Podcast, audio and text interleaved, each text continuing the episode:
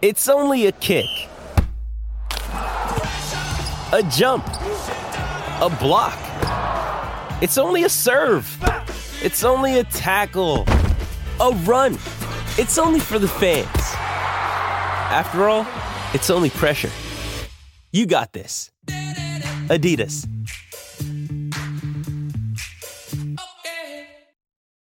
This episode is brought to you by Shopify. Whether you're selling a little or a lot, Shopify helps you do your thing, however you cha-ching. From the launch your online shop stage, all the way to the we just hit a million orders stage. No matter what stage you're in, Shopify's there to help you grow. Sign up for a $1 per month trial period at shopify.com slash special offer, all lowercase. That's shopify.com slash special offer.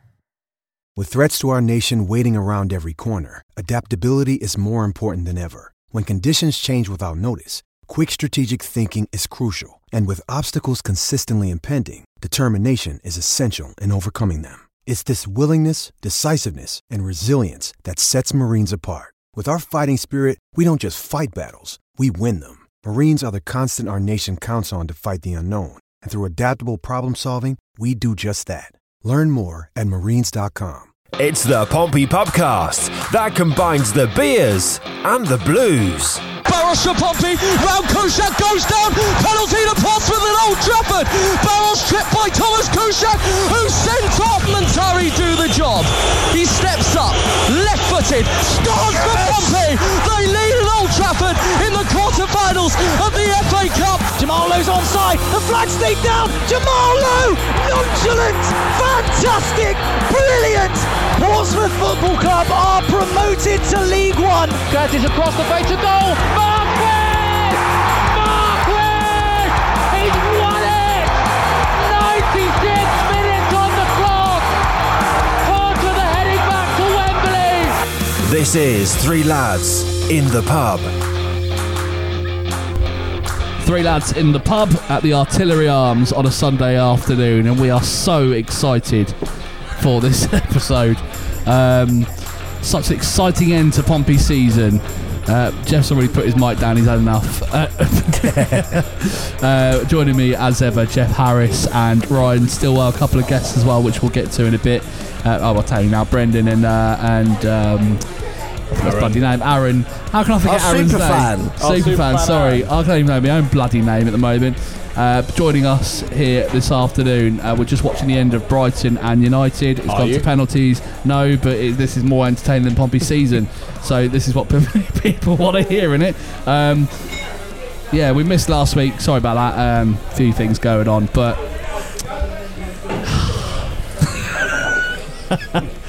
talk to me, Jeff. Uh, What, what, what should we talk about? Anything but Pompey? Yeah, any, yeah, anything but, but look, it's this. I mean, your predictions uh, have unfortunately all come true, and you kind of pretty this. much. Yeah. Not, or- not all. I've got three wrong. I think. It's um. It, what's more concerning is that I made those predictions back in February. That's how predictable we are, and that's how predictable our season is. So yeah. Yeah. There you go. We'll, we'll get we'll get to that in a second, but let's start from the top. Oxford, um, and I'll take the words from my from my from from my dad. No, no, it's all good. Sorry, I've lost my pint. Um, I'll take the words from my dad, who described it as the worst game he has seen all season. Actually, followed up by the game yesterday. He said that was worse. But are you are you in agreement? The Oxford game. Yeah. Uh, I just think because of the negativity, the sideways passing. The, yeah, look, it, it's it's it's kind of indicative of every manager, recent manager we've had since Kenny Jackett. They they, they talk about front foot attacking, you know, progressive, dynamic, high press, high turnover football. That kind of happens for five, six games, and then we just go back to the sideways, backwards passing. There- there- there's keeping hold of the ball, and then there's keeping hold of the ball just for keeping hold of the ball. I, said it after the Oxford game, and I've said it before. There, there were simple, positive forward passes, and every your your first initial pass should always be a forward positive pass, always. We're pa- we're passing it back to Matt Macey. No, on, on Tuesday night, we're passing it back to Macey when you've got four players in the box. Rafferty's got the ball on the right wing, or Ogilvie's got it on the left wing. Just whip the ball into the box, get it in there. You've got enough. You got enough bodies in the box to make something happen, and that's that's why that's why people were, were you know we were singing seven uh, you know seven seasons in, in, in League One and, and and that because we've had enough of sideways backwards football. Had enough of it. The, look, you know if it. I've said it numerous times now. Play positive, forward thinking football. That's what we were advertised. Yeah, and and if you're going to play it backwards, there's nothing wrong with playing it backwards if your next pass is going to be a positive forward pass. And I don't just mean it goes back to Macey and he lumps it forward, because Raggett could lump it forward, Bernard could lump it forward, Towler could lump it forward. Rafferty could lump it forward. Ogilvie could lump it forward. What is the point? What is the point in passing it backwards to the keeper when you've got three other players in close proximity that that would equally have a positive impact on on that pass? You should goal kicks. Abs- honestly, they've been frustrating me the last five games. This, okay, we'll line up to take it short. No, we're going to take it long if I know we've all been to the games recently, but for me, if you're going to take it long, you've you've and and the two centre halves, the two centre halves and the fullback are in position to receive it short. You've pulled three or four of their players out of position. So if you do decide to go long, you've pulled three of their players out of position. Now what we do, what we do is go, no, we're going to kick it long now. All right, so now we're lit. Now we're letting those three, four, five players get back into position. We fuck it forward, and we don't Fuck get it and forward. it- and it- Do and we it- have an episode title? and, and, No, we have and it goes out for a throw in, or, or it, you know, it, it goes to nowhere. you know, like, you've just wasted opportunity there. You've just lined up to take it short. You've you've pulled you've pulled their midfield across. You've pulled their forwards in to go for a press. And we dick around with it, and then we go, no, we're going to kick it long now. So then we allow everyone to get back into position, and nothing comes of it. Or we do this stupid, oh, I'm going to let Towler take the goal kick. I'm going to pass it to Macey. Macey's going to put it out to Bernard. Bernard's going to pass it back. Like, fuck me. It's boring. It's negative. There's no positivity out playing that way. Look, we all want to see playing out from the back. We all want to see, you know, possessive football. But be positive with the possession. Hmm. And that that sums up the last four games. By the way, Jeff, what drink have you gone for? I've gone for a Cornish Orchards. I just wanted to change the subject. I don't want to talk about Pompey. What have you gone for, Mr. Stillwell? I've gone for a Nuki Brown. I don't. I don't know what I've got. I was suggested it by one of the guys in the pub, and it's actually quite nice. Does anyone remember what it was? I don't, it's nice though. What was? What have I got for a drink? Uh, who? Asahi. Oh, have you gone for Sa- uh, It's actually quite nice. Yeah, Asahi is one of the more highly rated you, lagers. sound, Yeah. you sound surprised. No, because I'm not a lager drinker. We know the- this. You often have that debate go around on social media circles about if there were if there were four taps like you've got up there, what would be the best four tap option? Asahi appears in that list a lot. It's easy drinking. along, alongside stuff like Staropramen, you know things like Yeah. that. Ma- Yeah, I'm. Madri is a popular one with a lot of people. Yeah. Prava, Erdinger, Leffe, up the Belgians. hey, that's another episode title. Up the fuck it forward, up the Belgians. Out of context. At the next three game- lads in the pub. If at the next game, if I don't hear John Mousinho shout "fuck it forward," Fuck it forward. Up the Belgians. Get Burgess back. Uh, by the way, uh, while I, before I forget, my uh, my dad uh, praised your chanting at Oxford. Oh, uh, On- did he? Yeah, he did tell me that you were uh, the voice of Eddie on that game. I was yeah, not Oh, surprised. not no. Yesterday I was. Yesterday I treated like pre-season. I literally just sat back, hands in pockets. What I, we'll get on, we'll get on to action later uh, in in virtue. But what I Let- did, let's get your views. talk about the games. Yeah, In- let's get your in views. on- I mean, no, it was, it was positive when we weren't talking about the game. basically for action, uh, we'll move on to proper action later. All I did for Aki yesterday is watch Harry Jewitt-White. Yeah. Like, I know everything else I need to about the players that are out there, apart from maybe Towler. But again, I've seen some of him. Brighton have missed. Oh. United uh, get a chance to win it now. Gi- give us your views on but Yeah, I just mate. watched Stuart White. Going back to Oxford, yeah. first 60 seconds they have two chances to score and Oh, i'm not yeah. talking about half chances in and i don't mean like the first three minutes i actually mean before the clock hit one dot dot zero zero they actually had two chances I chances don't to know score what Pack was doing. He should have just fucked Oh, it forward. h- hilariously, hilariously shit way to start. And in 60 seconds, I'm already looking at the car park because I could see my car from where I was because Oxford is a car park. Yes, the, f- uh, my car was the fourth stand. Didn't get hit by any errant shots, so we take those. Unbelievable free kick by Pack again, which also happens to be his only good touch of the evening because he didn't fuck the rest forward; he just fucked them away. I'm His- calling Oh, I it a know. phase. So Fuck it forward, fuck here them comes away. here comes a bit of a uh, a a quandary. If you know you're going to have a bad game, do you put absolutely everything good you have in that game into one worldy touch? Because that's what Pack did. And to be fair, that's what most of them did. It was it was a travesty of an evening. I know that expected goals is not a perfect science, and a lot of football cannot be done by anything other than the eye test. But Pompey's XG on the evening was 0.4. Oxford's was 1.8. Now, if Oxford were as good at finishing their fucking dinner as I am, they would have won that by three goals. Instead, they missed chance after chance after chance, but never forget, it was a good point away from home. Waffle. I needed Hon- this. honestly, Waffle. I needed they, this laugh. they pounded us into the dirt and somehow got nothing more than a point. that, uh, you know, there was a moment that there, there, there was a moment with Marlon Pack in the second half. I got a flashback to Sean Williams, and I can't remember what game it was about. When Sean Williams had the player on the outside of him, and he had a good five yards, ten yards head start, and the player managed to catch him up, get the ball, turn the afterburns on, and just go past him. There was there was a moment where Pack was over in the left left back left back channel position, and I can't remember who it was from Oxford. Just, just was like jogging past him, and Pack's running full pelt, and it was looked like he was going backwards. He was that slow. That's honestly how we got away with a point on Tuesday night, and that's if you look back over the last four games, five games, the missed opportunities.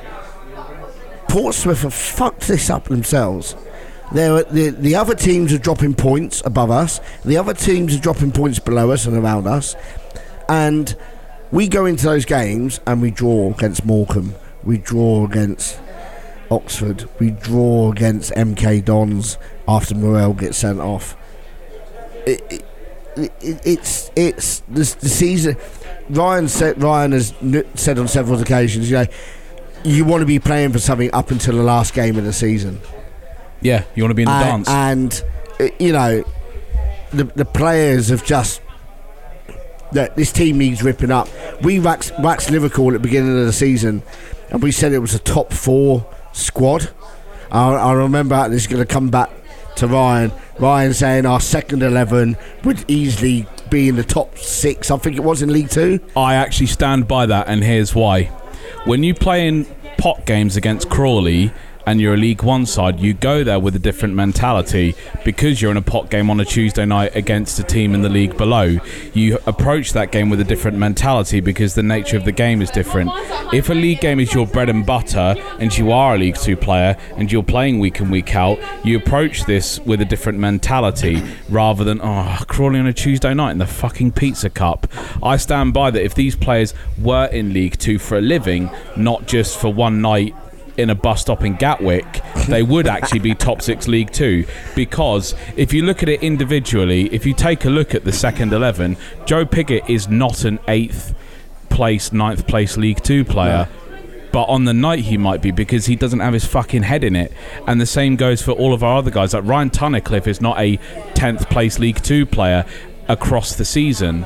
And the same goes for Louie Thompson, Jay Mingi. The same goes for Owen Dale, Reeco Hackett. The same goes for Denver Hume. Denver Hume is not a middle of the road League Two player. It's just that mentality and consistency of quality lets them down. So I will die on the hill that our second 11 would do a job in League Two because you, you have to you approach your life differently when you're in that situation rather than just presented with it spontaneously like a cup game. But consistency of quality because each of these players has individual quality. Because I could go through each of the senior players in this team and point to something incredible they've done or point to one incredible game they each of them have had or even multiple incredible games for this club. But it's the consistency of quality and execution that lets us down. It's not these are bad players who don't have the technical ability full stop they just don't deliver it on a consistent Consistent basis, basis, yeah. which goes back to something else i say a lot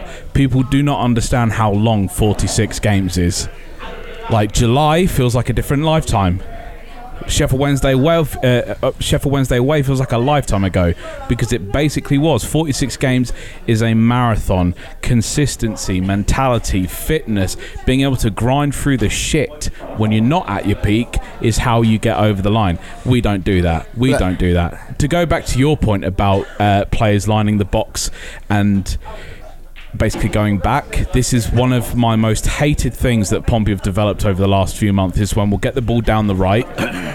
We'll then have the central third of the pitch and the other, the, the left third of the pitch, load the box because Dale or Rafferty or someone else is lined up to cross. They'll then back out and go back. They'll then ask where their options are.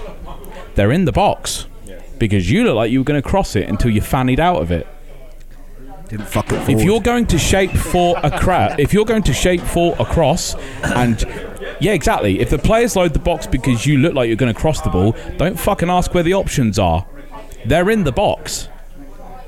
It's it's bafflingly stupid. That second half for Oxford was mind numbing, and it's a nightmare to get out of afterwards. And I haven't left a game early this season at all, and I've been to every fucking one of them. But I looked at that car park, and I looked at my car, and I looked at that car park getting busy before the final whistle, and I was like.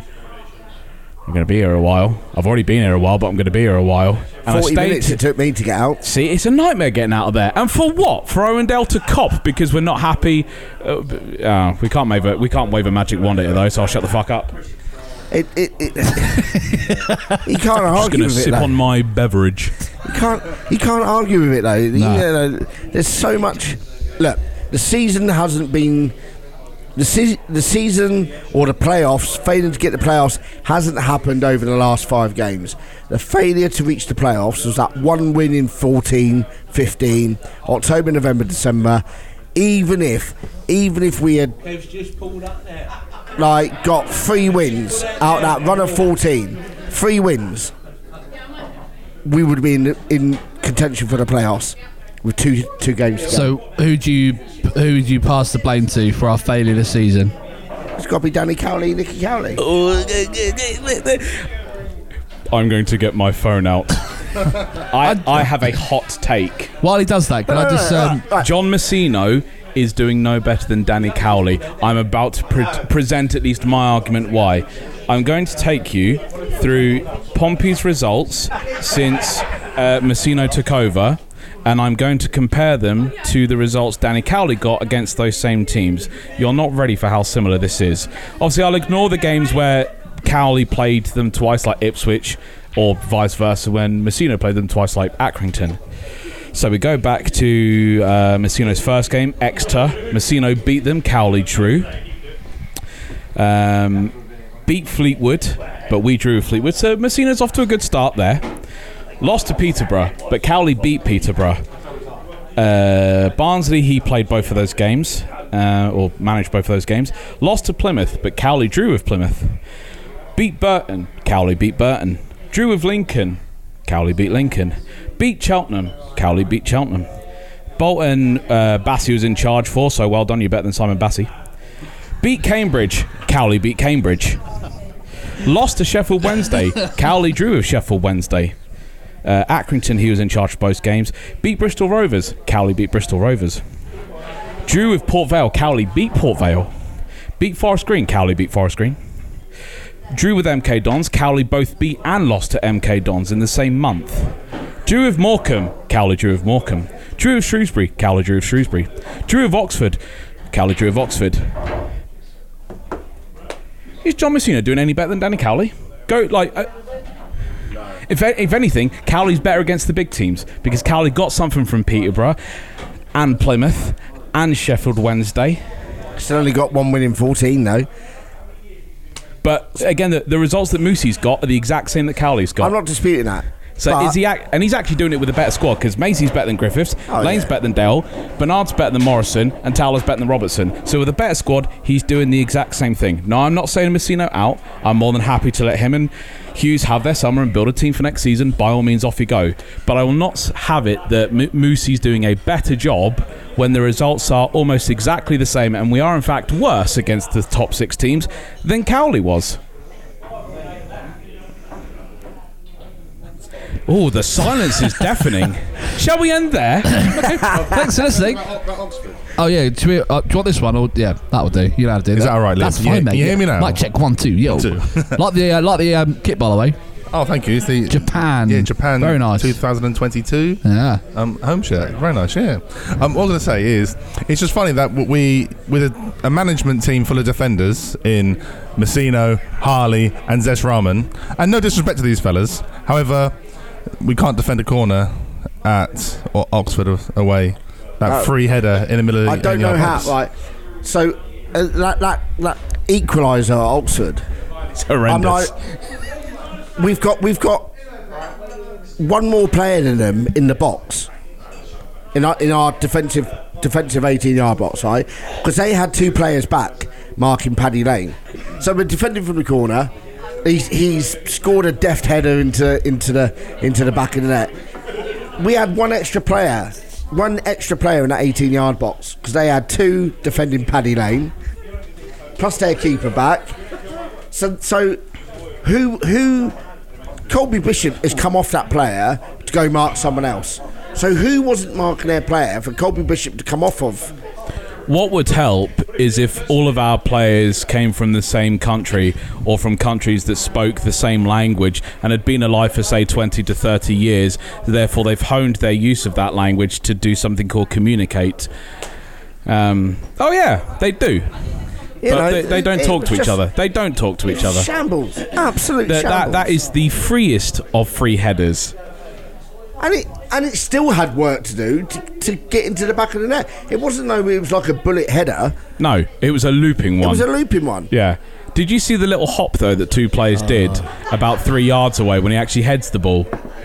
It's almost like Mario jumping over a you know one of the little Turtles. boggins in. Yeah. What's the fucking point? Yeah, Oxford was grim, um, but you know, as we as we move on to Acton, which we do now, I just I just want it over and see what happens next season. That's Accrington done. Thanks for listening to Three Lads in the Pub. Uh, thanks for your support all season. I Um, will preface Accrington with what I always say: I am happy when we win at Fratton Park, or I'm happy when we win any game. So I still went home in a content mood that Portsmouth Football Club secured three points. For once, the largest butt in the room is not mine. But that was fucking atrocious. Was it worse than Oxford?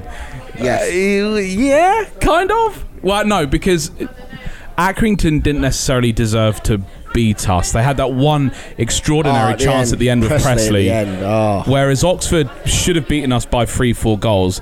I think our performance was more pedestrian than Oxford, but Aki were not as good as Oxford. So the it was a more boring game, but it was a game we shouldn't have lost, whereas we should have lost against Oxford. So it's kind of a weird one. Was it worse?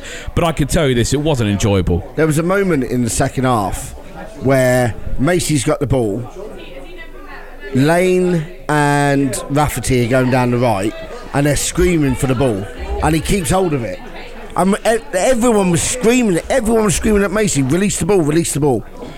It then happens a minute, maybe two minutes later, and I, I think it was Lane. It might have been um, Pigott. I think, uh, but I think it was Lane, where Lane was the better option.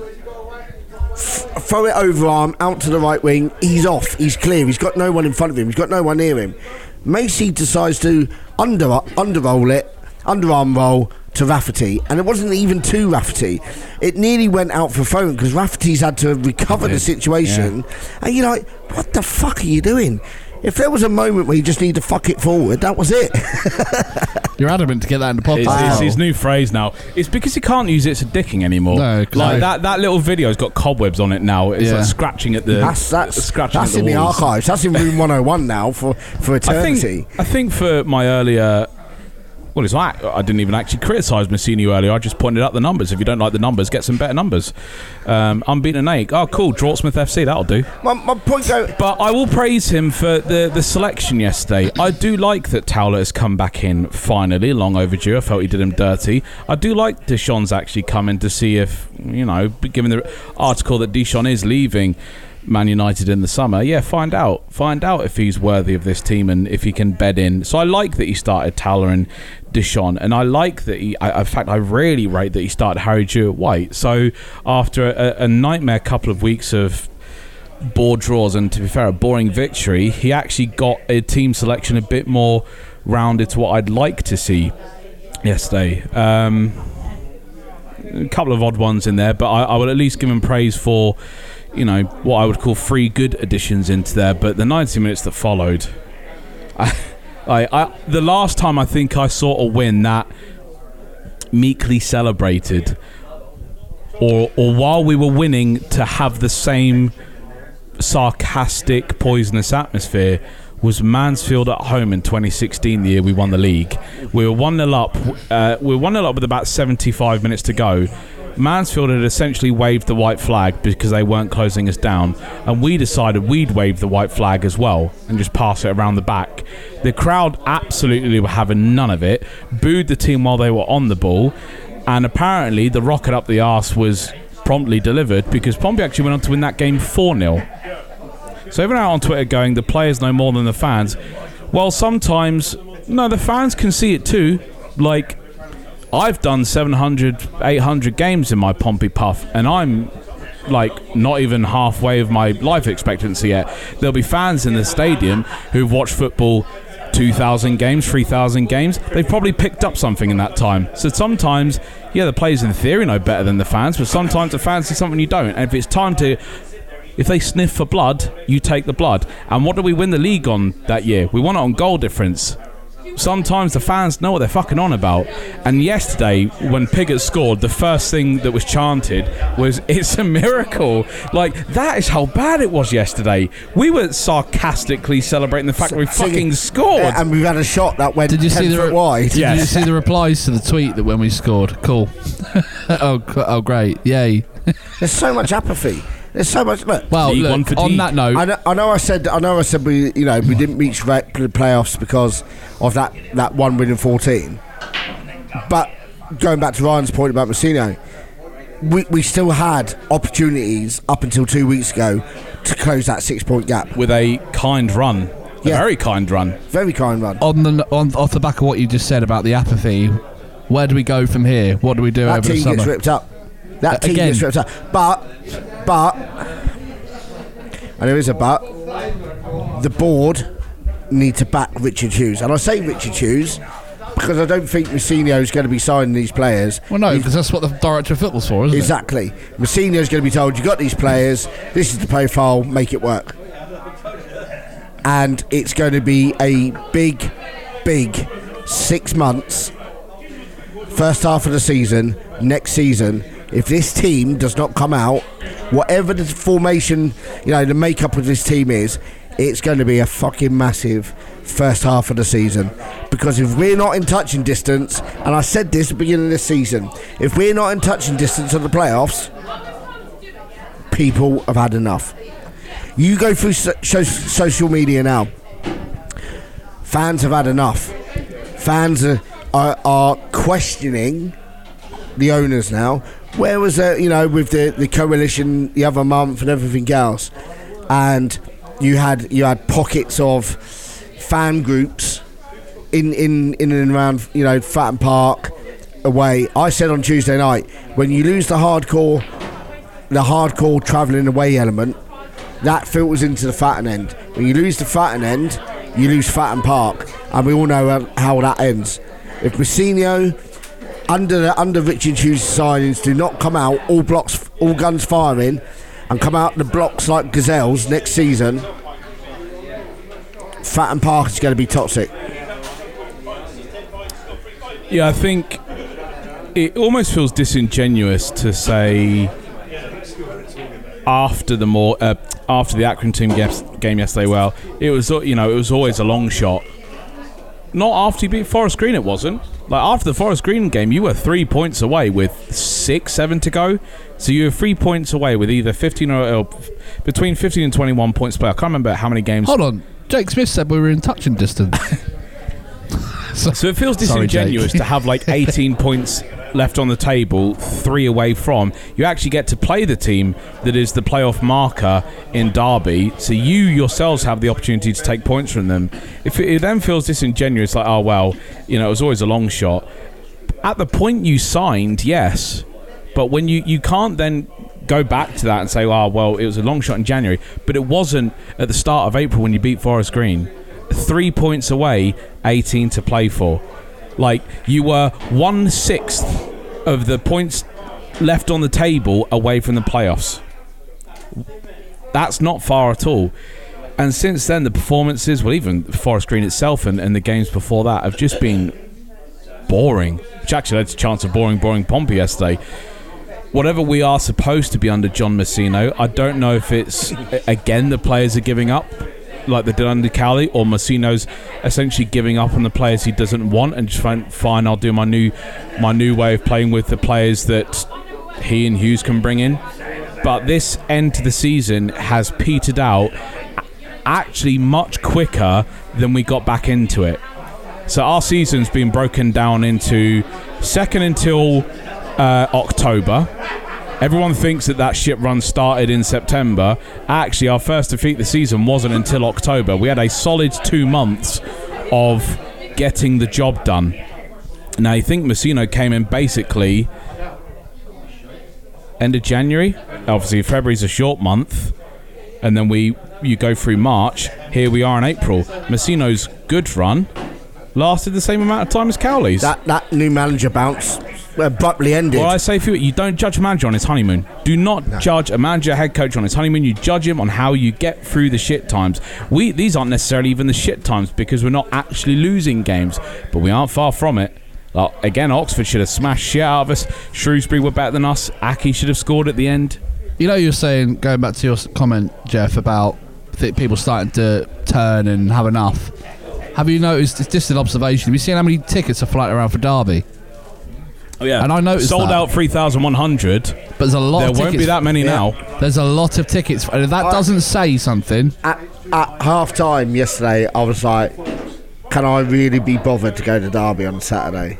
I, I, I'm just like, it's three, three and a half hours there, three and a half hours back, 90 minutes of shit in between. And, and it's Yeah, I know. it'll I know, a totally, I know it'll, be a technically, totally, it'll be a totally Pompey thing. We go out and win 2 0. probably. And I'll love it if we do because I like seeing Pompey win games. But but they're going to have to go from a quantum leap of where they were yesterday to like every one of them's got to put 150 percent in and and leave nothing out there. If Well, they, actually- if they really want to be, if they really want to, if this team and the contracted players want to be a part of this team, because I don't think there's a number of those contracted players for next season. I feel won't be here. Um, they they and and the uncontracted players need to be putting in a performance on Saturday because if they if you you, you look at the playoff places, three of those teams are still going to be in League One. It's not going to be easy. Potentially, one of those teams is Derby. Derby will strengthen even more under Paul Warne if they don't go up in League One next season. So they've got to go out and say, do you know what? We're going to match you. We're, we're going to go for this, and we're, we're, we're, going to match you man for man, and, and we're going to put a performance in. Because if they're not, next season's going to be even tougher. Let's um, let's let's bring. sorry, you finish? You were sorry. I usually have a go at me for interrupting. Let's bring Brandon in now. I'll, I'll bring I'll- Brandon? Brendan. Brandon? Fucking Well, hell, shut Ian. up. Shut up, Jake. Um, right. What's um, our number seven surname? Mind you, not Brendan. not- what do you? What would you? What? I'll give him my make. Mike, sorry. My- what, my what, make? I'll go away. the end of the week. Uh, what? What do you? Because I know you're right. You're always very positive, aren't you, about Pompey? I know that you like causing arguments in the stand and stuff. And people, I'm joking. Um, what do you do? Be honest. What do you do with this team? What, what's your view on it? Because, like I said, I know you've been very positive all season. You tried to be. What do you do with it now? Where are you at? Yeah, for sure, Liam. Um, there are, I, I think, as similar to what Jeff has said, that there is a core uh, people in this team who who will stay. Of people like you build this team now around our spine of the team, around Bishop, Pack, Morrell, um, uh, Di'Shon if we can retain him, uh, Towler, and if we can try and get Macey in. They're the sort of the, the spine of the team that you need to have now going forwards. And maybe bring in one or two loans as we probably will do as all teams do have loans. You know it's, it's not just Pompey exploit all these loans because every club has loans. Plymouth Plymouth are going to win the league with a team full of loanies you know? So it's not necessarily a bad thing um, but yeah we we need to have a clear out of, of Deadwood of players and um, and basically rebuild again for next season it feels We've just done that actually. but yeah I, I feel like um, we, we, we do need to make some big Uh, changes One cross, one goal to Pompey. Total summary. He's nailed it. We can wrap up actually. Thanks for listening. But yeah, th- th- th- there is a a core p- players in this team that we need to keep and clear out a, a lot of deadwood. Players who are contracted. Look, uh, Reeco Hackett gets a lot of a lot of uh, criticism online. I, I, quite, I quite quite like Reeco in the team. I think maybe he's not a hundred percent starter every week, but when he comes off the bench, he makes an impact and he tries something different, which other players don't want to try. Um, Paddy Lane, a young player who's going to grow into this team and you know develop with, uh, uh, in in the side as well. Tom Lowery, another player we're going to keep in this side. So there, there's a, there definitely is a core permanent players in this team at the moment who will be here next season, and I think we need to strengthen definitely uh, uh, around the pitch and go a bit more strong, stronger in depth because our squads are very very light. Even though we had a strong depth at the start of the year, and it looked brilliant, but um. But you know, a few injuries and, and a couple of suspensions, and we're knackered. So we, d- we do need to strengthen more in depth than we have done this year. Are, are you Mousinho in or out? Oh, Mousinho, uh, he's going to be in. He ain't going anywhere. No, no, but he's not going anywhere. But what's your opinion? Yeah. Oh, keep him in and see what he can, and see what he can do. Yeah, Mousinho Nah, in. And what, he, what he can do. It's interesting you mentioned Tom Lowery because yesterday I was that pissed off. I, I likened Tom Lowery to a central midfield Owen Dale. Oof. Unpopular opinion, but uh, Tom. Tom okay, how much how much on end product does Tom Lowery have? Oh, not much yesterday. He was shocking. Yesterday, Oxford, Morecambe, last five Hey, games leave he's Tommy played. alone. No, I'm being serious. I have He to breaks say, the sin- lines, he- since his return to injury, he had that sort of three game spurt since coming on at Cambridge. I think and then it, it's just massively in, plateaued. in his defence, Uh, yeah. we, we know he's got it in his locker, so he's not a bad player. Like, unfortunately, I, I Well, hate. again, to- as I said earlier, none of these players are rank bad players. Kieran Freeman. They just don't deliver on a consistent basis. They Yeah. don't have the correct consistency of what's going on up here, and that is what sets people apart. Like you, But I like everyone Tom can drive a car, but you only have to crash it once. I like Tom Lowery, but for me, he needs to have more end product. He gets in great positions. He breaks the lines. His strengths are breaking the lines and getting beyond beyond the forward as a midfield player. I don't want to see him out on the right right wing where you've got Paddy Lane, you got Joe Rafferty. That's what Tunnicliffe does. Tunnicliffe migrates naturally over to that right wing. So now you end up with three players over on the right hand side. So, so you, you, you're when you talk about coaching, you want to unbalance. You want to unbalance the opposition. But the problem is, we're not unbalancing the, the opposition because they're not coming over to track three of our players. So you haven't pulled one of the midfield players out to come in to come and press because Rafferty, Rafferty then hasn't gone on an overlap past Lane or past Lowery to create that unbalance for a centre half to come across. So, so really, you've unbalanced our own team because now Jewitt-White, who's playing left-sided of the of, of the midfield three, he's now coming over into the central position. Marlon Pack is just holding space in the middle. You know, he's he's, he's treading water in, in, in the middle, and and we're not getting him on the ball. And and I, I, I see lots of positive play in Tom Lowery. For me, he just needs that end. Needs to add that end product and final ball into his game. Just a bit inconsistent, isn't he? But there are more inconsistent. look, Oh yeah, more inconsistent consistent. players but in it- this it's, team. it's also a structural issue because, as Jeff says, we are very good at unbalancing our own team. If you go all the way back to basically Forest Green, I would say that was really nice. good. If you go all the way back to Forest Green, every time we've played a three-man midfield, we are experts at not having a midfield because Marlon Pack drops too deep to become a third centre back, and the two midfielders ahead of him push up the forward line. So every time we're on the ball, we are not 4 3 3 or 4 2 3 1. We are 5 with Pack in the centre of the defence, 0 and 5 because the, the two midfielders have either pushed on. Now, against Morecambe, when we were chasing the win, we kind of did another version of this where we did 3 2 5. We had your two centre backs with pack in between, your full backs had pushed up to become midfielders, and you had five up front. So we played football from the 1950s when we had 3 2 5. Now we're playing 5 0 5 because our midfielders just sod off in all different directions.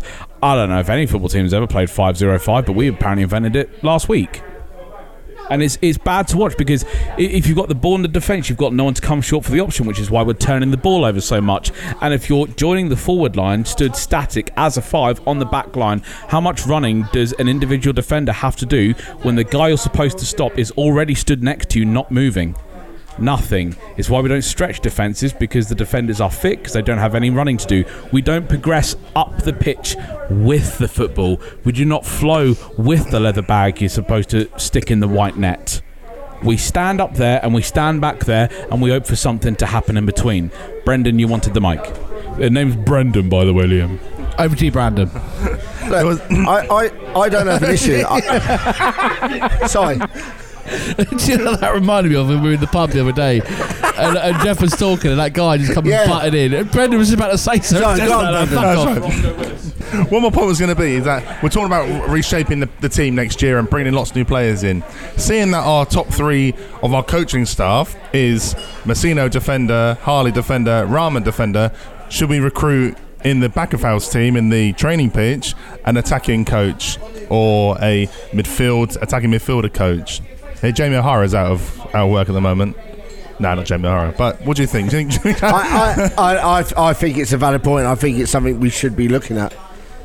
There, there's Not to, say, not to say they haven't been coached, they haven't learned how to be an attacking player, you know, through their coaching badge and stuff like that. But some Yeah, yeah. have done it. if if you look over over history, sometimes the most defensive players have turned out to be the most offensive managers. They, they, they have, and then you find that the, sometimes the most offensive players are most defensive managers. It's, it swings and roundabouts, but yeah, I, I, I think there there does need to be uh, uh, an attacking coach in there. I don't I don't personally like the goalkeeping coach being in charge of set pieces. I, I'd maybe defensive set pieces because as a goalkeeper, you you should have a pretty good idea how you want your defence and how you want your 18 yard box set up. Considering the way we employ both offensive and defensive set pieces now, it almost makes you yearn for the time that Kenny Jackett said we treat uh, goal kicks almost the same as we treat deep throws and corners because of the way it allows us to move up to the final third of the pitch. And I remember a certain goal away at Bristol Rovers where Craig MacGillivray humped it up the pitch, fucked it forward to use an aphorism. I believe it was Oliver Hawkins who headed it on, and Gareth Evans scored this beautiful shot from the edge of the box. The same week that Jack had talked about using goal kicks in the same venue to use throws and corners, we actually scored essentially from a goal kick, and it's it, that's how bad we have been at defending set pieces and using a, a- attacking set pieces in the last few weeks, and it makes you yearn for something that Kenny Jackett said. On, uh, uh, because over the last three games, I'm getting serious Kenny Jackett vibes from John Mousinho. I really am. Good way to win. And and his comment on Tuesday, and I get I get what he's I get what he's trying to say. Take it out of the context of of chasing the playoffs. It's a good point. No, John, Oxford are down the fucking bottom. Yeah, even if if, Ox, if Oxford are eight through to twelve, I'd agree. Probably it's a good point, but it's not. They're down the bottom. Did he say it was a good, Well, the good thing he game of tried League to- One football as well? Is He- that right? I think if you're a neutral, it actually probably was an exciting game of football to watch because it was so helter skelter. but the discrepancy I would make is that sometimes a an entertaining game of football is not necessarily a good game of football. The entertainment can come from how bad the game is that create turnovers, that create chances, that create misses. So an entertaining game can be a bad game in that the sides are constantly turning the ball over and it leads to good chances in the final third. But That doesn't mean it's a technically good game of football. Oxford was not a good game of football technically. And to, to kind of double down on it, saying, well, Oxford aren't normally that bad. Like, this is a bit of a freak year for them. They're normally playoff contenders. What the fuck does that mean? We're not playing normal. O- This is normal Oxford. We are what 44, 43 games into the season. Well, we were we were 42 into the season by the time we actually played Oxford. You're 42 games into the season. That is what there's 4,150 minutes of football in a season. There's you know take away four times 90. You're talking about 3,800, 3,000 yeah 3,800 minutes of football being played. This is not a freak coincidence. You do not end up where you are by luck at that stage of the season. But saying, oh, Oxford are normally better than this, yeah, yeah it's not like a bad five game run of form. You don't end up near a relegation uh, fight with three games to go and go, oh, they've been unlucky this year. You know, that, that five game run really put them in the drop zone at back. No, it didn't. It's f- f- 40 plus games. So him going, well, Oxford are normally better than that. Okay. Aki nearly once made the playoffs. But he was always going to say that, like being Yeah, a- but we had enough twerking from Michael Morrison over Cambridge. I don't want Mousinho twerking for Oxford. You're Portsmouth head coach. You don't twerk for your former Oh, yeah, employers no. by saying I it's a saw good straight away through from that. home. I saw straight through that.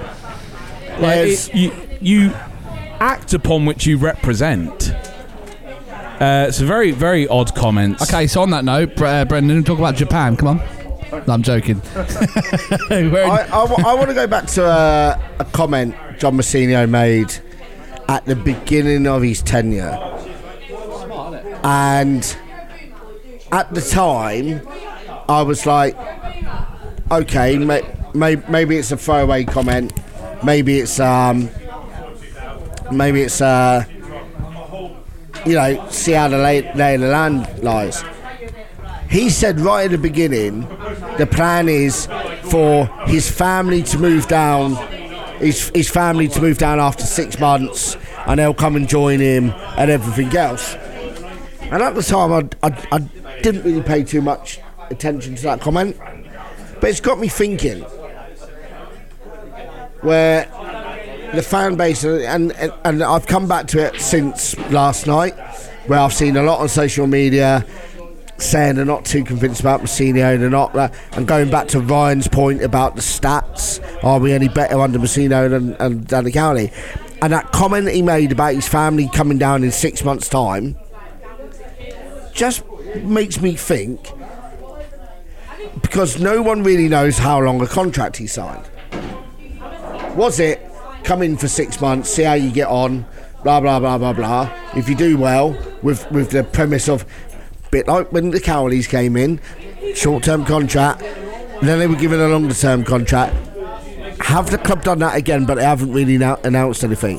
Because I, I went through all the articles when he first signed. and I couldn't see one mention of the length of contract that he signed. And it goes back to that comment of, and again, that comment came back. My family will come down in six months' time and join me. Maybe I'm reading too much are between you lines. thinking that he's a secret interim? I don't know. Is It's that for the- me? For fuck's sake. Cheers, Aaron. I, I, I Did don't you ask know. for it? no. Cheers, mate. If if you would you and I had signed a, a, a three year contract. Okay, I get there and, and I get that he's got a, a young family, so it's not as though his kids are going through GCSEs or anything like that. So if they move school, move school right at the beginning, it's not really going to impact them. Um, you know, so if you had signed a long term contract, why wouldn't you move your family down? Uh, I've I've just found the article from when he was appointed back in January. Uh, it doesn't- contract? It doesn't specify the length of the contract. It just says that uh, Portsmouth Football Club are delighted to confirm the appointment of John Mousinho as head coach on a long long term contract. So it, I, I assume it. I assume it's definitely not you know up until the end of the season, but I, yeah, probably along long as what you said, like two and a half years. But yeah, I, that's the other thing that's interesting. I'm not going to get into John Mousinho's personal life because we're a football podcast. We deal with the 90 minutes. The only thing I will say is Oxford's not far. I actually got home the same day as the Oxford game took place. An hour and 10 is- minutes? Yeah, pretty much. And bearing in mind, I had to drop people in Portsmouth. I don't even live in Portsmouth, so I had to go past where I live to Portsmouth. I know the worst thing. It is the worst. I still actually made it the same day, so I'm not speculating on his personal life at all. I'm just stating how far Oxford is from Portsmouth. Not far. Driving home, right, on a bloody Tuesday night. You just want to get home, and you got to drop Jake bloody Smith on, over to Cosh and Paulsgrove area. And Uh, go well, back I with will, yourself I will give like Jake now lives on the island, and Jake now actually lives I in just the, like in the Fratton Jake on area. podcast, so- In Jake's defence, he actually lives closer to Fratton Park than anyone else I pick up, so I can't really give a Pompey fan stick for picking him up. I just like picking on Jake. Close to Fratton Park, like you know, I'm not. I'm not going to give him shit. When he lived up the, the arse end of Q, you know QA, fair enough. But this is different now. He actually lives close to where his football club plays. So I'll let him off with that. You know, you know that road you used to drive up to get to Jake. You, to, you literally have to fuck it forward to get Yeah, up so, there. yeah, you- you- the hill was so you shift down a gear and go for it. fuck it forward. I love that. But but as for the fu- future of Mousinho, as said earlier, I look, I'm not out on him by any means, but let's just say the wool is not over my eyes. I, I remain yet to be convinced, and I suppose that's a good thing because I don't want to be convinced three months in. Because I think that's far too early to judge a manager. Again, not on honeymoons. I just think that the, the results are too eerily similar to what Cowley achieved against those same teams. I think people have bitten on that a bit too early There's only about so Mousinho many- being the answer. But I, look, I'm more than prepared to give him a Free substantial amount transfer of time to build a team. no, I, I think I still think there's there's a culture of sacking managers too early in football. Mousinho certainly certainly shouldn't be sacked now. Exactly, yeah. So I, I think that um, you know But- you give him a long time. I just I am just not someone who's sold yet. Where- but I, I, I agree. I'm not sold yet. Eventually, there's going to become a time, probably now, where people are bored of hearing. Oh, give him another season. Give him another window. Fucking hell! Like, how many No. times have we got? How many times have the, we heard the, that? The owners, the owners, They- they- now got, is the time. Have got to go for it. Have got to I go think for they it. know this if as you, well. If you look at the championship sides that are possibly coming down, this goes back to I think what they said in the TGFC. No, not the TGFC. They came over for the um, Bristol Rovers game at the Memorial. And they, they Who, did- by the way, have not finished above us. Haha, fuck Uh, you, Joey. There we go. And they did the interview at the Mem, and they, they were stating about the how the teams that come down from the Championship this season affects what they do next season. I actually understand both sides of that perception. Where if the teams that come down are, say, Wigan, Help out, financial trouble, Blackpool, who Blackpool, who aren't necessarily in financial trouble, they just don't have a large war chest to play with. And then who's the other? side? Is it Reading at the minute? Yeah, after and their points deduction. And so, so you've got Wigan financial troubles, Blackpool they're just not that rich, and Reading financial troubles. Like that is a good set of teams to come down from the championship. You feel because you you don't necessarily see them sorting out their troubles in summer and preparing a team for League One at the same time. It's a very hard thing to do. What Burnley have done in the Championship to resolve their problems in the same window and get a team ready to fuck them back to the Premier League is brilliant. But look at Derby. Derby had to overcome so many issues in the summer. They signed 13 players within the space of what seven days, and they've never been close to the top two. They might not even get promoted. So it's it's a difficult thing to turn around in one summer. Two of the teams currently coming down for the championship are looking at that exact issue, and the third will not have a major war chest. So there is an optimism for next season that for once we might get a reprieve almost, that the teams coming down aren't these titans that you think, well, how the hell are you going to Accrington away and Morecambe away? So, that, so exactly. So that might help us in the long run, which it, in turn helps Hughes and helps Mousinho, which makes next season, at the moment, when you consider the teams likely to go up, let's say it's Ipswich and Wednesday, thank fuck. And if you get those two titans out of the way and you get some bunkum financially troubled sides coming down, you actually look at next season and go, okay, yeah, this is a colossal year.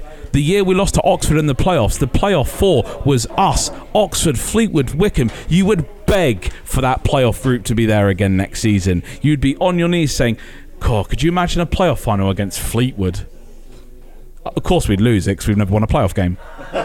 But you, you, you, you want that to be the top six heading into next season. So, uh, yeah, Jeff's right. Next year, and I feel like we say this every year now. This is a colossal year, but if you actually look at the prospect of what teams are going to be in the division next year, this is colossal, underscored, in bold, italics, size 50, colossal year. I hate to be negative, but I think we'll be having the same conversation next season. Probably. And wait, Unless- wait till you see my eyeballs after Carlisle away on a Tuesday night. Yeah. I, I After pers- it, which personally will, think uh, we'll, thank um, you, which will be scheduled for a Saturday, by the way, but get called off due to acclimate weather. Oh, can you imagine that on a Tuesday night? Oh, mate, Christ. I'm, re- I'm ready That- for it. that- that's- After the season we've had, where Oxford was our 14th and fortunately final 14th midweek away game this season. 14. I'm ready for Carlisle away next How year. is that, how are they allowed to play in these leagues? What, Carlisle? Yeah. Well, unfortunately, Carlisle's in England, Liam. Oh. oh Christ! Did you think it was Are in you thinking Scotland? of Cardiff? No, mate. It's just. Are you thinking they talk a wee bit like this up there? like, all right, Lewis Capaldi? Do you think it should be He probably sounds like Lewis Capaldi, doesn't he? do you think they should be playing Dunfermline?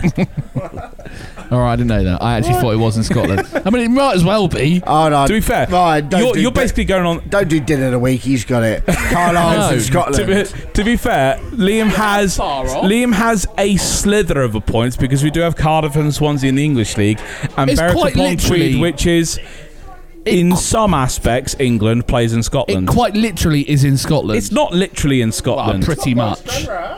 Liam, is Portsmouth literally in France? Piss off. No. no. Oh, All right, Carlisle England. is in England. I know it's a long bloody way. They might as when well the be. Laurentian Mountains split that separated Norway from South America. Oh, look, I know my geography. Which form the Scottish Highlands. Anyway, moving on. Fair play to Carlisle fans. Just look at that. It's disgusting, isn't it?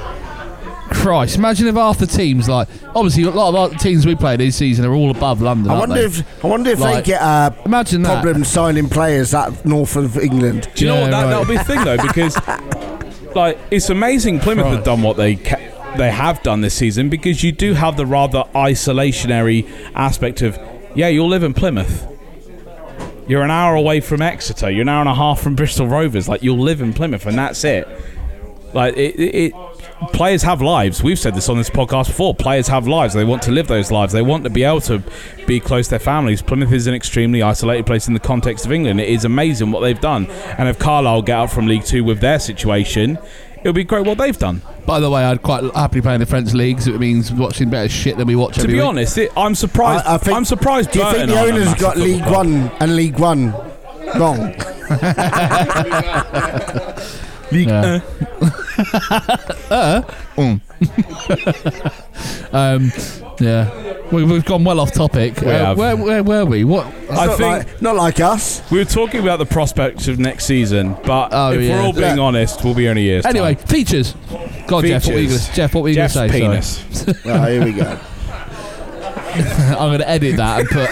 I'm going to edit that and put A in between. Well, very appropriate. Yeah, yeah, Liam, you can say it's Jeff Now, I'll, I'll start with Shrewsbury because we didn't cover them. Third eye, sorry. Third eye, Jeff's third eye. So, the Shrewsbury commentators were saying that Ogilvie shielding the ball should have been a penalty when he got fouled. So Ogilvie got fouled by the Shrewsbury centre forward, and the commentator went, "Yeah, I've seen those given as penalties." He literally fouled Ogilvie. Um, saying Marlon Pack, who did l- make a legitimate play at the ball, and all he done was just nudge him, um, said that should have been a red. Saying, this is the best one though. So Flanagan had already been booked. He'd already just picked up a yellow card, and several minutes later, he made a foul and an off the ball incident. The Shrewsbury commentators went, uh, "Yeah, that's uh, that's definitely uh, that's definitely his his first yellow. That's a yellow card. I just hope it's not a red. It's definitely a yellow card. I hope it's not a red." He's already just picked up a fucking yellow card. And you've just said it's definitely a yellow card. I hope it's not a red. You've just said now for two minutes it's definitely a yellow card. He pulls out the yellow card and goes, Yeah, told you it was a yellow card. And then proceeded to follow with the red card. And the commentator was a bit bemused why he was given a yellow and a red. I was like, Because it's the second yellow you did. Um, there was a sign. There was a sign in the Shrewsbury end saying breathe on them. Yes. What the fuck is that? Bre- about? breathe on them, Salop. Um, Salop, a reference to the old Roman name of Shropshire. Oh, once again, he knows his history. I've no fucking idea what Is breathe that in on. Scotland? No, that's in Wales. May as well be in Wales. Well, yeah, I've they're not, not playing I've the no Welsh idea leagues. what breathe on them means. Why are they not playing in the Welsh League? Because it's in England, Liam. But you just said it's in Wales. I, I was joking. I know, I'm- I'm, joking. Fucking hell, Liam. What's his name? Oh, no, okay, okay. Why do Cardiff play in the English league? Uh, because That's a very good argument. they actually started playing their football in care. England Don't before care. the football league was actually Don't care. formed. They're in Wales. it's a bit like the England and Welsh Cricket Board. Yeah. So it's not actually England who play cricket, it's England and I mean, Wales. on that point, I agree with you. I would like Thank them you. to go back to Wales because, well, it's Good away day, though. It is actually a good away day. I'll keep them there. And we usually win when we go there. Wow. I've done. Uh, anyway, Anyway, Oxford. for anyway, the There meat was, raffle. a, there was uh, a, uh, I am the meat raffle. as you look out from the ground into the car park, there's a small hill. And there was several people stood on the, the small hill watching the game. And then one lad had decided he couldn't didn't have a good vantage point, so he decided to climb a tree. So he watched the whole of the first half from from the, the tree. I was kind of hoping he was going to fall out at one point because it would just be entertaining, more entertaining than what was happening on the pitch. Um, the stadium announcer was sounding like he was running the Dodgems at Hayden Funfair. Uh, again, the stadium announcer was trying to get a rise out of the Oxford fans when he read out Louie Thompson's name. And he was like, and number 23, Louie Thompson. And no one said a word. No one. No, yeah. It's like the Oxford fans forgot about Louie Thompson. Um, and it was like, he was like, kind of like, oh, that- that never worked, did it? And then when Thompson came on the pitch, he said his name in the same way again. They were like, okay, yeah. Wait, What, wasn't yeah, that Nathan? Wasn't that? it was Nathan Thompson. That was Nathan Thompson though, who laughed in Alex Mowatt's face when he missed the penalty. Yeah, but Louie Thompson played at Swindon, didn't they? Swindon Oh, Oxford wow, don't like yeah. each other. Yeah. yeah. So, so um, and we talked about we talked about our defensive corners and about how poor they were. But why the fuck was Cameron Brannagan marking Di'Shon Bernard? If there was ever a mismatch in height, stature, and everything else, Di'Shon's just looking at him like, hush, little one. you know, Di'Shon didn't even have to jump. Brannagan, Brannagan's getting his step, le- step ladder out to, to try and head of the ball, and Di'Shon's like, yeah, whatever, mate. Um, that was Oxford. And then yesterday against Accy, Uh, good to see Ronan Curtis on the side of the pitch yesterday during the shooting drill and everything else. He was jeering up there, the, the forwards. I'm not sure whether him jeering them up made the three balls clear the net into the Fratton end and then he take out three old age pensioners on different occasions. Um, but good to see him out there uh, getting involved. And then seeing Ronan Curtis also sat in the dugout throughout the game being a part of the team ethos, being a part of, wanting to be a part of the team and wishing well in his recovery. And the last one is Michael Jacobs. I don't know if you noticed this in the rules of football. There is a quadrant in each corner. You are to place the ball so the ball is inside that quadrant. Now, you can place the ball outside the quadrant as long as a portion of the ball is crossing over the line. Michael Jacobs. Brilliant, love it. I love the shithousery. Your corners are five to six inches outside of the quadrant. Uh, the referee at one point even ran over to see where the ball was, and he gave him the thumbs up. That's how shit the ref was against Accrington. I was ch- I was chatting to Keith Stroud today, who's the championship referee, used to referee in the Premier League. I was chatting to him about how poor the referee was. And, and, and the, the little things that the referee missed, the quadrant for the for the ball. There was an instant off the ball as well, um, where Marlon Pack gets the ball, he plays the ball through, and the referee has anticipated Marlon Pack releasing the ball. So he turns his back.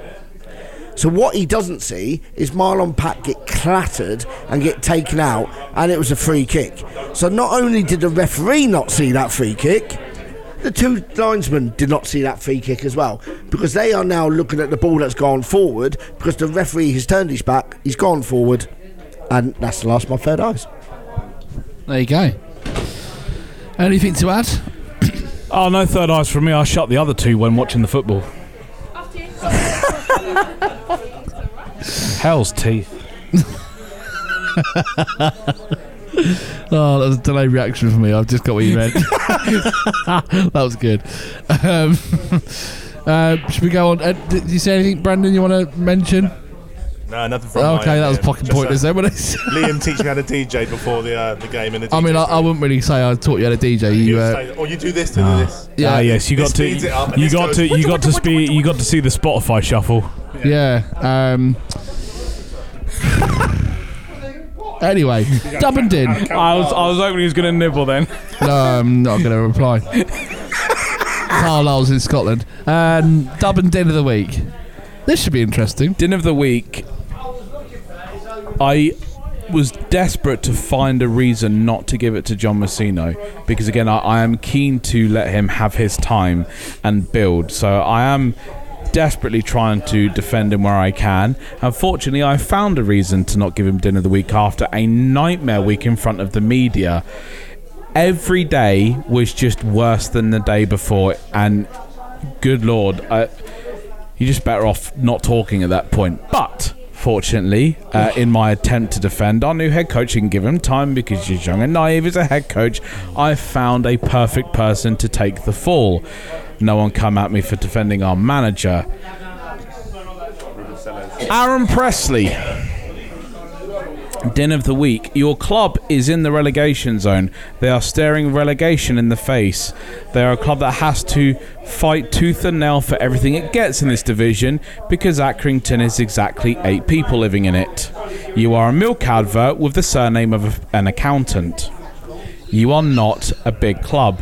So when your club is in a relegation fight, you need everyone doing everything they can, executing whenever they get these glorious opportunities to drag your ass out of the drop zone. So when the ball falls to you in the box after a six yard melee, and you have a glorious chance to shut up the Fratton end, and in fact the whole of Fratton Park, and bring jubilation to your 103 travelling fans. Credit to them, by the way. I don't know why people shit on the fans who have actually travelled. Well played to Acton's fans for driving four and a half hours when their team's in the drop zone. You have to score that. You cannot go both high and wide of the goal with two minutes to go when you're in the drop zone. That is an unbelievable chance to miss. And as such, if Accrington go down by anything more than a point, or by a point, oh, that chance is wild to miss. a bit like Joe Rafferty's high high shot that was outside the box that just I don't know what happened Yeah, there. I don't know what happened there, but again, this is not outside the box. This was That's a one-on-one. That is a one-on-one from five yards out. Macey had committed to the near post. All you had to do was slot it in to the gaping section of the right-hand side of the goal, even the centre. To to put it in row BB. Fuck. Dinner of the week. Like Can that, I, could, um, that could send I've got a Accrington nomination. down. I've that got could one as send well. Accrington down. John Mousinho, you are spared, but by the skin of your teeth. Stay away from media duties for a bit. I'm going to nominate Reese, my son. Oh. I was like, I don't want to defend our, I don't want to antagonise our new head coach. Like, yeah, my son's a prick. What's he done? Two weeks ago, we're there against Morecambe. He goes, I know why we're not winning. And why is that? He went, the badge is upside down. I was like, what the fuck are you on about? the badge is upside. So he takes off his coat and turns his Stone Island badge around wrong- the other way. And I'm like, what the fuck are you doing? He goes, when I done this the other week, we scored. I was like, ah. Okay, Reese, yeah, yeah. So he's done it every game now. How are you going to get the badge in, Reese, if you, if you do that, I'm mate? not Well, the badge like- is still in. You're just doing I'm it. just like, what the fuck are you doing? That's funny. Turning the badge around. I goes, is it the wrong way? He goes, no, it doesn't have the right or wrong way. I just feel lucky if I turn it around. You know when we were searching for a last minute winner against was, was it Morecambe? We were desperately searching for a last minute. he minute turned the winner. badge around. Yeah, so he's just he's just spinning it. Like, oh Re- dear. Reese gets my so badge nomination. spinning. Yeah. Get the badge spin. Do you have a nomination? I do. Don't you give it to me. No, no, it wouldn't be for DJ Liam. Uh, my nomination is for Southampton Football Club Oh, you dick. I was about to do that. for being 3 1 up in the 88th minute and managing to throw away the lead. Can I add something to that? course We'll you do a can. col- collaboration here. I'd also like to give an honourable mention to the fans that went to that game who were doing that that stupid Oh, the Man City dance, yeah, the up and man's down. while they were three one up, dancing with their backs to the st- to the ground, all like arms on each other's shoulders. You drew three all. That went well, didn't it? And there's a part two is the match that happened today. Tottenham Hotspur being 4 0 down within 18 minutes. Yeah, that's embarrassing. Quite isn't it? entertaining that. Yeah, what a season it's been in the Premier League as well. Like, it's just so weird, isn't it? Like Do you know what? Chelsea, all the, all the leagues, like apart from weird old season. apart from the top of the championship, where Burnley and Sheffield United have just sodded off into the sunset.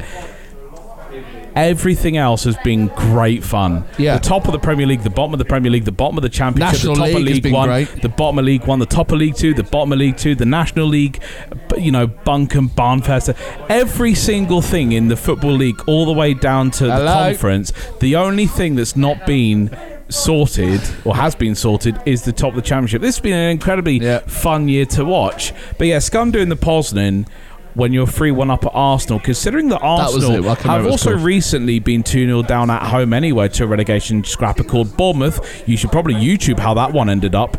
Doing the Poznan in those circumstances is like tweeting at half time. You might come to regret it. I um I, t- I told you before. There's a, a one of the uh, mums on the playground is a Southampton fan. Being in Stubbington, you can expect that right in the middle. And I give it we give each other shit every week. And I was laughing at her today, um, and she she agreed it was embarrassing. Yep. she was there.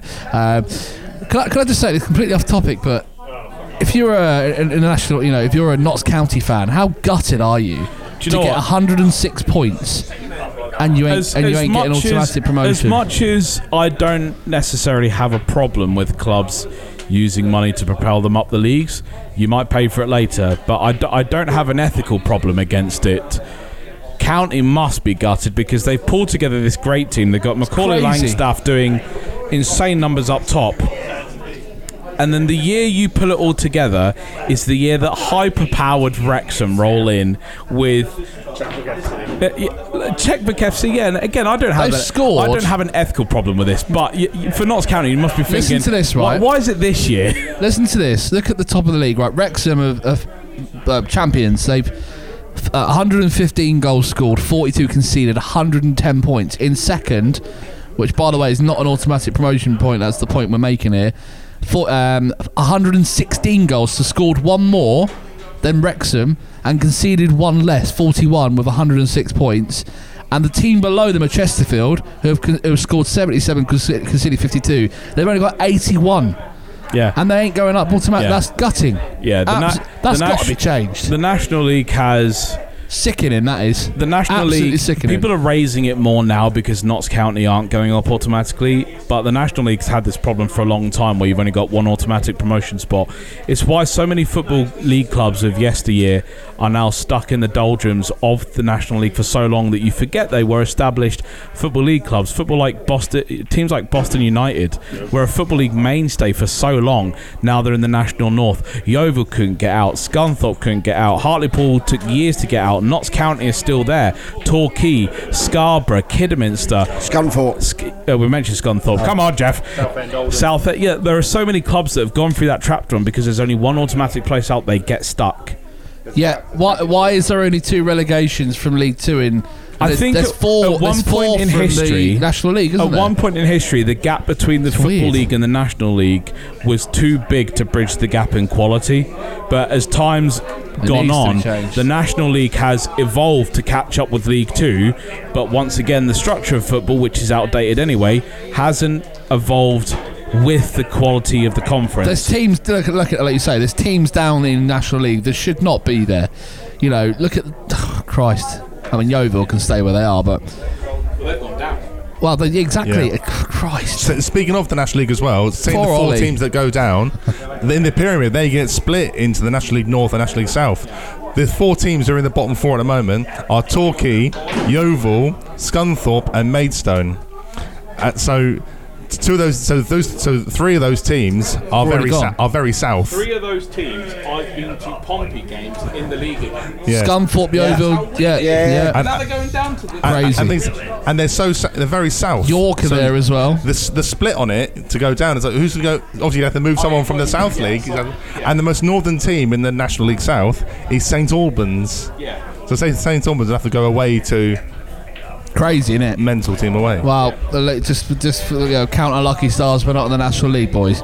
We're just stuck in League One, and we have been for seven years. Well, six. It will be seven. Yeah, well, we'll be seven. Uh, which eight. is a great homage to John Mousinho's comments of you can't wave a, wave a magic wand at it. Trust me, John. I fucking know that. I have been to multiple games away at Fleetwood on a Tuesday night in the bleak of oh. midwinter. I think if you get so, I have been to multiple playoff series. One of them we didn't actually score a fucking goal. I have been to countless away games at the top six without winning them or even drawing them because we bottle every big six away game we can possibly find. I have been to Rochdale countless times. I've been to Doncaster far too many times. At the time of Mousinho saying you can't wave a magic wand at it, Pompey had played 269 games of League One football. It is now 270. Yesterday, we mathematically confirmed that we will miss the playoffs. So we will end up on 272 to end this season, which means that over by the time we get to the end of next season, we will have at least, at the very least, played over 310 games of League One football. That is on the assumption we actually go straight into the top two. We could be breaching 320, or we could have another season in League One and go all the way to 360. Trust me, John Mousinho, you may have arrived at Portsmouth Football Club in January. Fair enough. But I can assure you, the rest of us didn't. I'm not expecting you to work miracles, but you don't need to fucking tell me about a magic wand because I'll tell you, I've been there, I've done it, I've got the shirt, I've got it reprinted. I've got several versions of the same shirt because we keep going back to fucking Montgomery Waters Meadow. Don't tell me about the magic wand. I know. Thanks for listening to three lads in the pub. That is one of the most daft comments I've ever. You got a round of applause there. I did. Fr- from the context, Mousinho, fine. You join in January, but you have to understand the history of the club you're managing. Portsmouth Football Club did not manifest into existence the same day you signed. We are tired. I'm tired. On that note, should we do any other business? Oh, we've got to do Well, double. actually, we've got dub of the week. Oh fuck, we're still on din. Contender for dub of the week, weirdly, goes to John Mousinho. See, I'm defending our head coach, and I'm desperate to do so because I enjoyed his team selection yesterday. I enjoyed that he gave a full EFL debut to Harry Jewitt-White. Well done, John, Has that for happened seeing. before? Dub and din gone to the same person. Uh, might have done. Yes. Yeah. So uh, again, don't come at me. I'm trying to give our head coach praise, so you know I'm trying to be balanced. So well done for giving Harry Jewitt-White his senior debut. I actually thought Duke White did okay yesterday. Quite composed on the ball, couple of good meaty challenges. Lovely slide rule pass through to Jacobs that if he wasn't hacked down from behind, he would essentially been in one on one. Probably wasn't a red card. In fact, it wasn't a red card. It was just a very nice ball. The defender got there quickly in time to get the yellow card. I thought he did all right until he came off. Uh, so for that reason, well done, Mousinho. You, you can at least get an honourable mention for Dove for picking a, a on paper good team yesterday to find out a couple more things. But the real double we got to Harry Jewitt-White. Well done on your full EFL debut. I thought you did pretty. I thought you slotted in well. It was albeit a poor game, but at least a six out of ten, which at his age on his full EFL debut, I will accept. I, I, I want to give an honourable mention to Reese, my son. Wow. Yeah, no, because Reese, Reese, to, to give him his due, he does actually give me quite a lot of my content for the third eye. Oh right. no, the production value of this show is rock bottom. Um, but but seriously, uh, Cole Banbury's dad had hin- injured his knee coming out the stand at Oxford. Oh, I heard this, yeah. so Ebo uh, and everyone else around uh, around him that were, were helping him get back on the coach. Honourable mentions to them for making sure that he, he got onto the coach. Uh, the Oxford stewards for getting a wheelchair to get him onto the coach. Um, and, and then looking after him on the coach for Carl to then pick him up at Fratton Park because he was in a couldn't really walk. Oh, good show, everyone. Yeah, I heard that someone had a fall at Oxford, but oh, good show, everyone, for, for helping him out. There you go. Well done. Um, any other business? 180 minutes. That's all that's left this season. I will stop going to a game. I will get two months off. I will not drive to Accrington on a Tuesday night. I will not drive to Newport to get What are you going fisted. to do with your life? Oh, I can't wait, Liam. I can't wait. I'm Hmm. actually excited. I, I, yeah, I absolutely hate the concept of wanting a season to end because, in theory, you, you like going to the football. I'm tired though. I'm tired. Are you got any chance you're going to um, Carlisle to Scotland? I'll be Um, going. I'll still be going next season. Don't don't you worry. I I'll be meant, going- I meant on holiday during, holiday during the Oh, right, yeah, uh, yes. I'll, I'll go to popular Scottish uh, town, Carlisle, uh, famous for being in Scotland. Could be Uh, worse. Could be going to Barrow as well. Uh, Exactly. So I yeah I, I hate that I'm looking forward to the season ending, but at this point, get it done. Get me a couple of months rest, recharge my my mental batteries of watching this team. Get the car serviced. Thank Very you. good point. Yeah. Well done, car, for taking me f- ten thousand four hundred miles this season to watch that. My faithful servant does not let me down. Yes, I'm not joking. I've that is actually the number.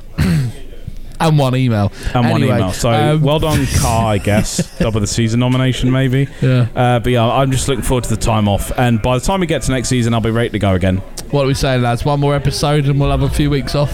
Well, no, 'cause, uh, one one more episode will take us to after Derby. But then more we've, episodes. We've, we've still got to do like the end of season review. And then we've got to do the end of season wrap up, haven't we? Exactly. So we're probably off. talking about we're talk, probably talking three episodes, maybe four. If we do like you know what we did last season with like PO four and four 0 and FPG that sort of thing.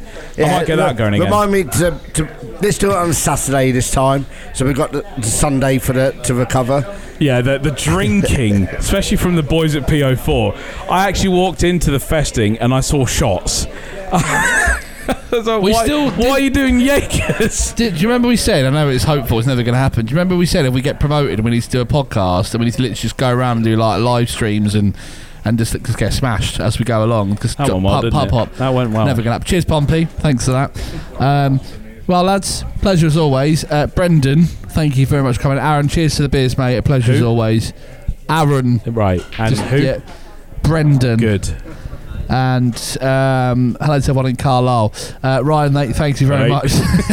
Jeff, thank you as well. Shagal. Um, thanks, mate. And uh, all I need to say uh, now is fuck it forward. I think we forgot to be positive in that podcast. We're actually eight unbeaten, if you like that sort of thing. Drawsmith FC. Duh, duh, duh. Uh, but yeah, thank you very much for listening, Pompey fans. And we'll be back for another episode of Three Lads in the Pub very soon. Cheers to the guys at the Artillery Arms, by the way. I'm off to Carlisle. in the Scottish accent. Right, go away, you assholes. Right, uh, thank you very much for listening, and we'll see you soon to Three Lads in the Pub. Good night. Ryan's already unplugged his mic. I'm still waffling on. See you later, guys. Cheers. Sports Social Podcast Network. Judy was boring. Hello. Then Judy discovered ChumbaCasino.com. It's my little escape. Now Judy's the life of the party. Oh, baby, Mama's bringing home the bacon. Whoa, take it easy, Judy. The Chumba life is for everybody. So go to ChumbaCasino.com and play over 100 casino style games. Join today and play for free for your chance to redeem some serious prizes. ChumbaCasino.com. No purchase necessary. Void where prohibited by law. 18 plus terms and conditions apply. See website for details.